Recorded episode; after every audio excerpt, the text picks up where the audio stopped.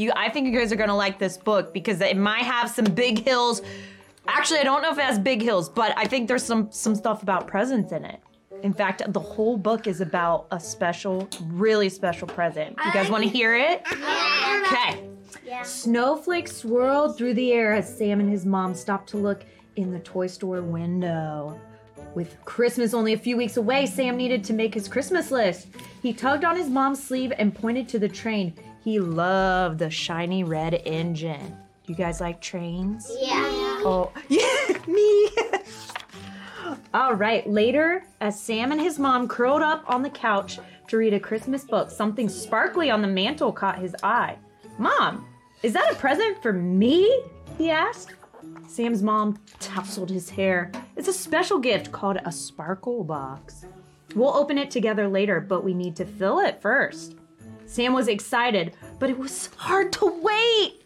Oh, do you guys have a hard time waiting for your presents? Yeah. Ooh. It's my birthday soon, and I'm really excited. Oh. Like, While driving home from school the next day, Sam's mom stopped at a building he had never been to before. She asked him to help her carry in some food and blankets. Sam peeked into the bag he was carrying and noticed a box of macaroni and cheese, his favorite. What are we doing with this stuff, Mom? She smiled and said, We're giving it to people who don't have enough food to eat or blankets to keep them warm. But inside the building, Sam didn't see anyone who looked cold or hungry, just a nice lady with a big smile who thanked them. Hmm. What do you guys think about that? Hmm. On the way home, they drove by the park. It was dusk and the pretty Christmas lights had just come on. As they stopped at a traffic light, Sam noticed someone on a bench, curled up and sleeping. His mother noticed too. That's someone who may get one of our blankets, she said softly. He doesn't have anywhere to live. Sam felt bad. It would be sad not to have a home to live in, wouldn't it? Wouldn't that be sad? yeah. Yeah. Sam hung up his coat. It was good to be home. As he sat at the kitchen table to have a snack, he noticed a sparkle box gleaming on the mantle. Mom, did you put anything in the sparkle box yet? He asked shyly. Well, actually, I did put something in it today, she answered. But it's still not ready to be opened. We need to add a couple more things to it. Sam wondered what was inside.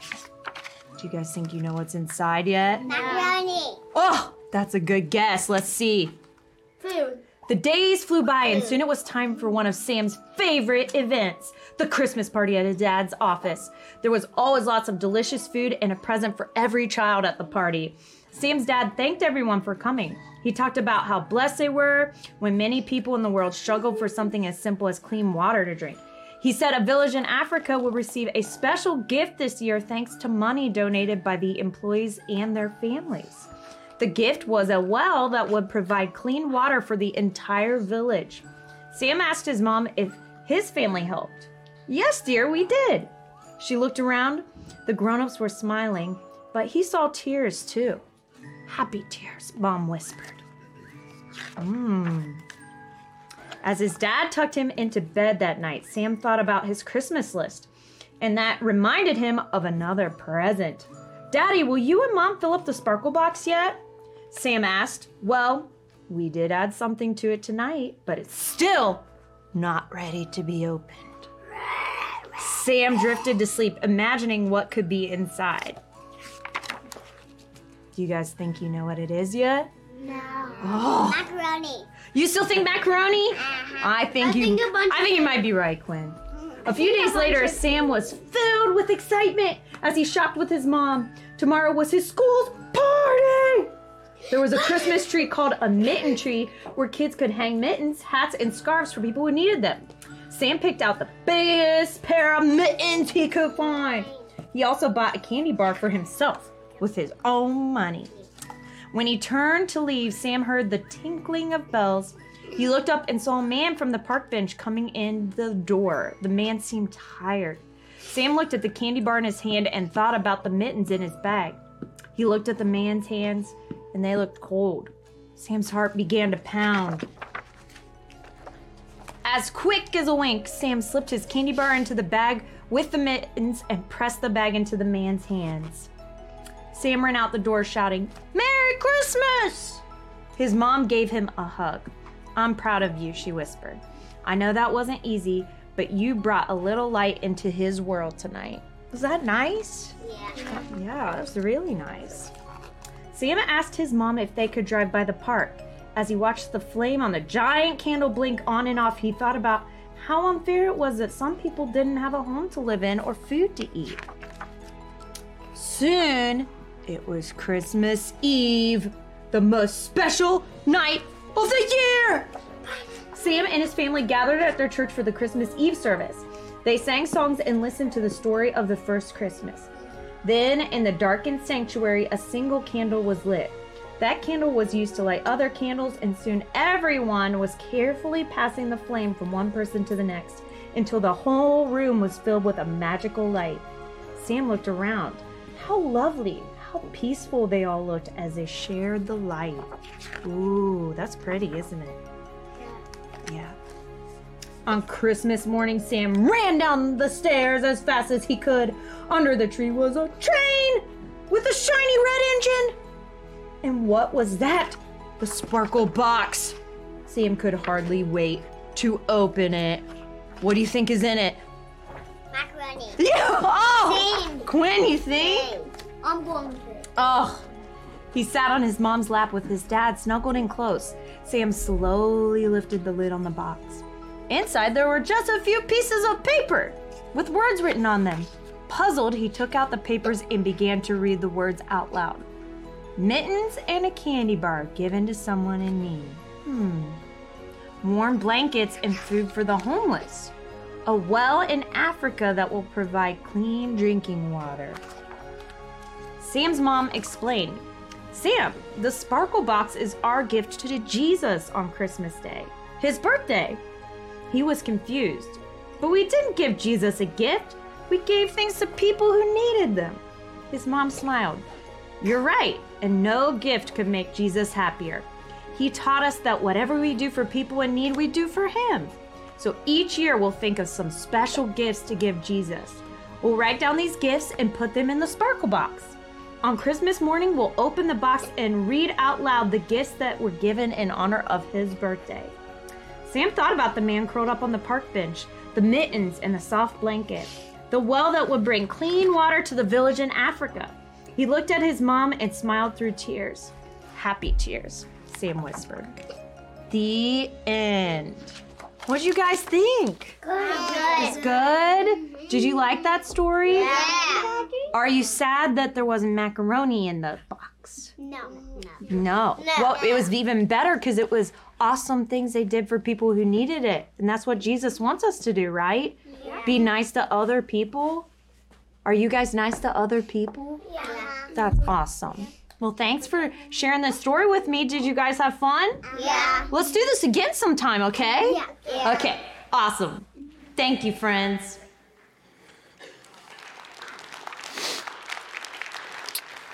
Laura Hamilton is so talented. she can't say the word mittens, but anyway, I. Uh, my name's David Vaughn. Welcome if you're here in person or online. We love it that you're here. This is the last week of our series Sparkle, but God forbid, not the last time that you and I will be the light. For the last four weeks, we've been using this little book, The Sparkle Box, as a way to be much more intentional about how we care for the last and the least of these. Our goal is to let our light shine. We're inventing ways to sparkle. And it kind of feels a little redundant with that book, but uh, for everyone watching, this is somebody's first week. But that redundancy helps get your mind trained to sparkle, to look for opportunities. And each week, so many of, uh, of you have reached out to us here at church to share your stories of how God has been using that little book to have a huge impact on life in your family and uh, in and out of the church. It's been truly overwhelming to watch how such a simple book has had such a profound effect and impact on our church family. You know, I was thinking this week in the life of Jesus and the concept that he borrowed a lot of stuff. Jesus borrowed many things in his life that he sparkled from and with. I mean, think about it. He borrowed a place to be born, a manger. He borrowed a lunch that he uh, ate well as the others and helped multiply so others could eat and sparkled there. He borrowed money to pay his taxes. When you like to be able to do that, they got it out of a fish's mouth, by the way. He borrowed a donkey to ride on. He even borrowed a tomb for his burial. And today I want to show you that Jesus even had to borrow a dad for a while, an earthly father by the name of Joseph who, along with Mary, were some people who sparkled greatly for Jesus. In fact, they cared for Jesus his entire life, and they served him in ways that I hope will inspire us to serve. So today I'd like to talk about Mary and Joseph, not only from the Christmas story, Mary and Joseph, but I want to talk about how they sparkled for Jesus throughout his entire life. It is my hope that today Mary and Joseph will inspire you and I to do the same kind of sparkling. When you think about it, parents are responsible for providing four basic things for their kids. Anybody here that's a parent can relate to that. Physical safety, we want to keep them safe, emotional stability, educational growth, and spiritual growth and values. Physical safety, emotional stability, educational and spiritual growth. These are the things that you are providing, by the way, when you do something that goes in your sparkle box. You're providing for people in and outside of the church physical needs, emotional needs, educational needs, spiritual needs. But if you study closely the life of Joseph and Mary, you will see that they provided all four of these and so much more for Jesus. First of all, I noticed that Jerry and uh, J- Joseph and Mary, Jerry would be good too. Joseph and Mary sparkled and loved Jesus at his conception. Even before Jesus was born, Mary and Joseph were looking forward to sparkling with and for him. You're familiar with the story, I think, in Luke chapter 1, verse 26. In the sixth month of Elizabeth's pregnancy, a relative of Mary, God sent the angel Gabriel to Nazareth to a town in Galilee. Now, when God dispensed Gabriel, dispatched Gabriel, it's a big deal. There's only Gabriel was one of only two archangels or chief angels, the other being Michael. And it's a big, momentous deal if an archangel gets sent your way. He sent the angel Gabriel to Nazareth, a town in Galilee, to a virgin pledged to be married to a man named Joseph, a descendant of David. The virgin's name was Mary. So there's our, our couple, Mary and Joseph. The angel went to her and said, Greetings, you who are highly favored. The Lord is with you. That's the word Emmanuel, we, the words we just sang, God with us. And Mary was greatly troubled at his words. You would be too. And wonder what kind of greeting this might be. But the angel said to her, Do not be afraid, Mary. You have found favor with God. You will, conceive and give birth to a son, and you are to call him Jesus. He will be great, be called the Son of the Most High. The Lord God will give him the throne of his father David, and he will reign over Jacob's descendants forever. His kingdom, our kingdoms down here, will always have an end, but his kingdom will never end. Mary and Joseph, too, got some huge, exciting news delivered by angels because of this special child.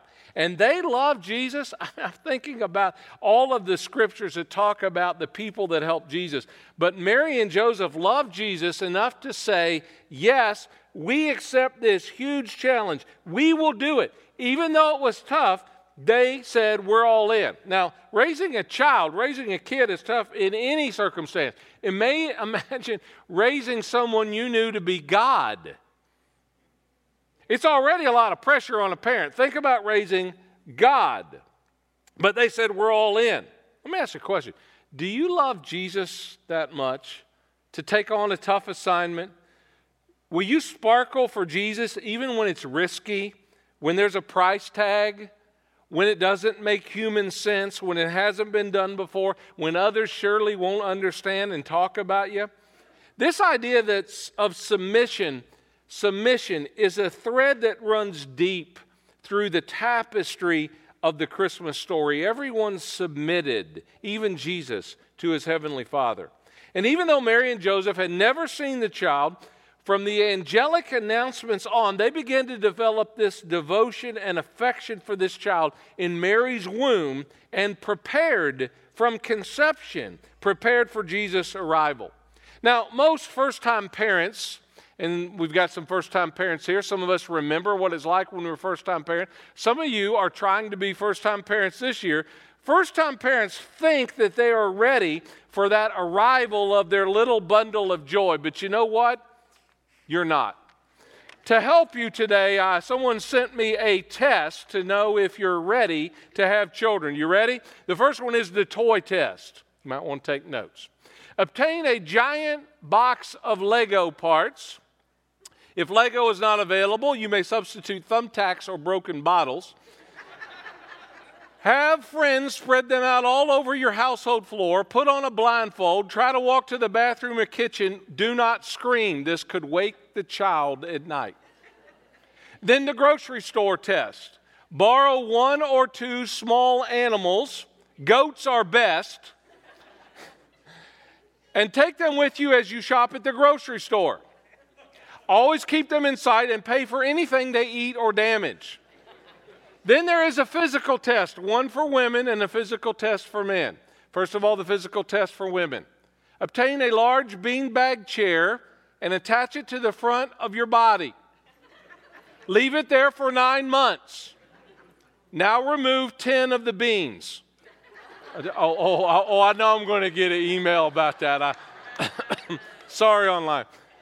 Physical test for the man. Go to the nearest pharmacy, set your wallet on the counter, ask the pharmacist to help himself. now proceed to the nearest food store, go to the head office, and arrange for your salary to be direct deposited to the store. Purchase a newspaper, go home and read it quietly for the last time. But most parents think, don't they, that we, oh, we're ready for we're ready to be a parent. We know what we're doing. And I bet Joseph and Mary, they thought they were ready, but nothing could have prepared them for what was going to come into their life and into their heart and into their home. But Mary and Joseph, although they probably didn't feel ready, they loved Jesus from conception on. Mary, like all first time moms, felt the child move, probably let her husband Joseph feel the baby Jesus kick.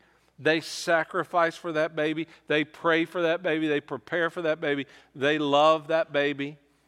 One person said Mary felt Jesus in her womb and then she loved him in her heart. From conception on, Mary and Joseph, they just sparkled for Jesus.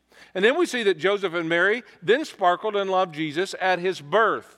This is the familiar Christmas scene and story that many of you know from Luke chapter 2, verse 4.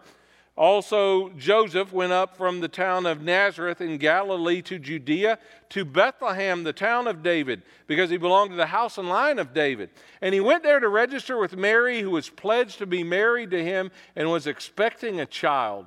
And while they were there, the time came for the baby to be born. It's time. Paul says later, when the fullness of time had come, when everything was right for this child to show up, the baby was born. And she gave birth to a firstborn, a son. She wrapped him in cloths and placed him in a manger because there was no guest room available for them. All kinds of amazing, miraculous things happen when the nativity is set up correctly. I heard about a minister who had a life size manger scene outside his church. It was carved out of exotic wood, very, very expensive. It was Christmas Day, and he went to the church to prepare for the service, and he noticed that the baby Jesus was missing out of the manger in the Nativity. So he called the police. The police were there filling out a theft report, and suddenly a little boy came walking up pulling a little red wagon. He pulled the wagon up to the nativity, took the baby Jesus out of it, put baby Jesus back in the manger. Oh, the pastor immediately began chastising the little boy for stealing the baby Jesus. And the little boy looked up and said, I didn't steal Jesus. I prayed to Jesus for a new wagon for Christmas, and I promised him if I got it, he would be the first to get a ride. He, Jesus was not the first to get a ride here. He was the first to be born, though, and Mary and Joseph got to see Jesus incarnate, the prophecies that for thousands of years, the person they had been looking for, they got to see that blessed and holy night. And the night that Jesus was born in the real manger, the real nativity, he was welcomed, he was held, he was sparkled on and loved by Joseph and Mary. They probably kissed him on that little soft part of his skull like new parents do, probably could not hold back the tears. I'm sure they reached their fingers down and he clasped those with his little tiny fingers and they looked up to God and they thanked God for those miraculous stars they saw in the heavens. Now, think about this. This is just profoundly true. When Jesus first opened his eyes as a baby and looked up at the stars, he was looking at the stars that he himself made. How profound is the birth of Jesus Christ? And at this point in history, the human beings who best understand what God is up to, who God is, and what He is doing, is a small teenage girl and her husband in a smelly stable. It was indeed a strange way to save the world. It was a silent and a holy night. Think about it. Compared to our birthing standards, no sanitary birthing center with nurses and hospital equipment on call. They were in Bethlehem, a strange town, when those labor pains started. She was far from her mother, her doctor, if Mary even had one, a midwife, but she had Joseph, and she had to trust him to help with the delivery. Now, could I just be honest? Women know this. Most guys are not that helpful in the delivery room most of the time. They're too busy watching Sports Center. But anyway, I'm sure Joseph did the best he could, and Mary remembered that sparkling night. Luke chapter 2, verse 19 says, But Mary treasured up all these things and pondered them, pondered them, rehearsed them in her heart. Uh, she didn't have a cell phone to record it all, but she had a memory. And like any other loving mother, she treasured up these things because she would need them later. Luke tells us what they did next. Mary and Joseph took the baby Jesus to the temple when Jesus was just a little over a month old, and they met there in the temple this aging righteous prophet by the name of Simeon who asked if he could hold the child. Simeon had been promised by God that he would not see death until his eyes saw the Messiah. Now, if you're a new parent, aren't you a real, little reluctant as a new parent to let somebody strange hold your baby? Yeah. But this is a prophet, and they gave the baby to Simeon, and Simeon it just exploded in this prayer, for he recognized the sparkling that was going on. He said, God, you may now dismiss your servant in peace, for my eyes have seen your salvation. And that made them love Jesus even more. Parents love to hear great things said about their child, don't they? I mean, my parents, gosh, they were never worried when the school called and talk about me. They just knew they were going to hear something good. You don't know me that well. Even Mary and Joseph wanted and needed to hear good things about their son. Well, Simeon indeed had some good things to say, but notice what else Simeon said. It was a prophecy coupled with a warning. He said, This child, Jesus, is destined to cause the falling and the rising of many in Israel, and to be a sign that will be spoken against. Now, here's what he said and a sword will pierce your own soul too, Mary. A sword will pierce your soul. And I bet Mary and Joseph must have worried about what that meant. But 33 years later, when Jesus was on the cross, she would know. And from that point on, Joseph and Mary did their best to protect Jesus from that sword. They sparkled in that little baby's life. When Herod was searching to kill him, Joseph and Mary shuttled, shuttled him away to Egypt, probably with the money from the gold, the frankincense, and the myrrh. Then they brought him to Nazareth, where he grew up in favor with God and man. Oh, how they loved Jesus. Could I ask you a question as you sparkle? Do you love Jesus enough to protect him and defend him when others talk about him? When others in society, maybe your own family this Christmas, put Jesus down or take his name in vain, or worse yet, run down his bride, the church that he bought with his own blood, will you stand up for Jesus? Will you defend Jesus? You know what? You wouldn't let anybody talk about your mama that way. So I guess when you love Jesus as much as your mama, you'll start sparkling in your own life. Jesus by the way, will speak up for you before God if you'll speak up for Him before men. Do some sparkling for Jesus this year. Mary and Joseph did. They sparkled at his conception, they sparkled at his birth. And then notice Mary sparkled and loved Jesus as he began his ministry too. By the time that Jesus launched his ministry at age 30, Joseph is not on the scene anymore. Most scholars think that he died. So now we have a single mom, Mary, with multiple children, and now she is holding Jesus and raising Jesus, but she's loving Jesus by releasing him to be about his true father's business. It was Stephen Covey that said there are only two lasting bequests that we can give our children one is roots, the other is wings. Roots and wings. Have them deep, but let them go. And in John chapter 2, it tells about the beginning of Jesus' ministry. And ironically, the very first miracle he did, his mama was there. I love this. Look in John chapter 2. I won't read the whole thing, but Jesus shows up at, at a social event. It's a wedding. It says, On the third day, a wedding took place in Cana in Galilee. And who was there? Jesus' mother was there. And Jesus and his disciples had also been invited to the wedding. I tell couples that are getting married, here's a great principle. You're getting married this year online, you're watching or in the room. Here's the principle when you have a wedding, make sure Jesus shows up, all right? He, everything happens better in a marriage when Jesus shows up. When the wine was gone at this wedding, that's a big deal. Jesus' mother said to him, They have no more wine. Woman, why do you involve me? Jesus replied, My hour has not yet come. Can I just stop right here? If I would have called my mama woman, oh Lord, there'd have been something bad happening in that room. Jesus doesn't mean it as a, time, as a sign of disrespect or derision. That's just what they called females back then. Woman, though, Mom, why do you get me involved? I'm not ready. My hour has not yet come. But his mother said to the servants, Moms don't take no for answers. Notice what she says do whatever he tells you. Oh, man.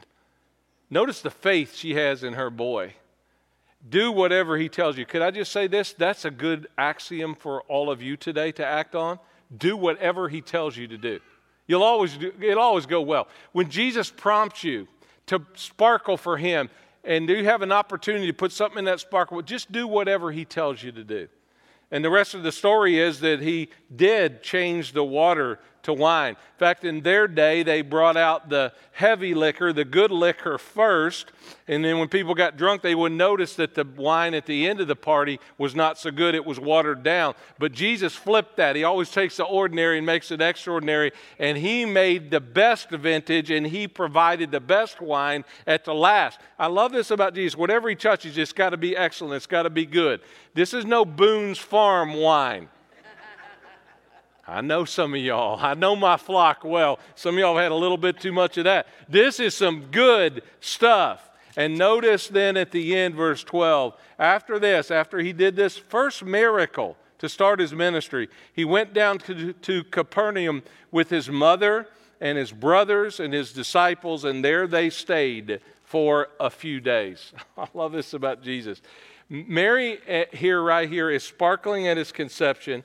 She sparkled at his birth, and now Mary is sparkling at the beginning of his ministry. She's helping him shine.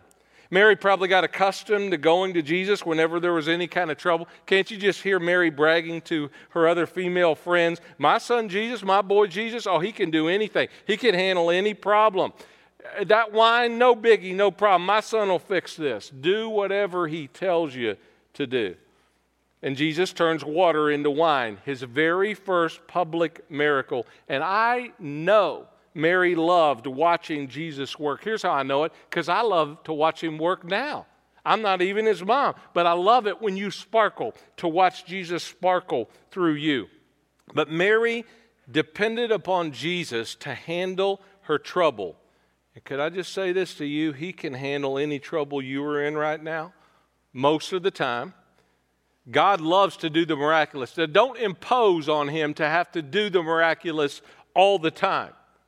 I heard about a policeman who spotted a car one Christmas Eve driving erratically and he pulled the person over, suspecting that the driver was drinking after a Christmas Eve party.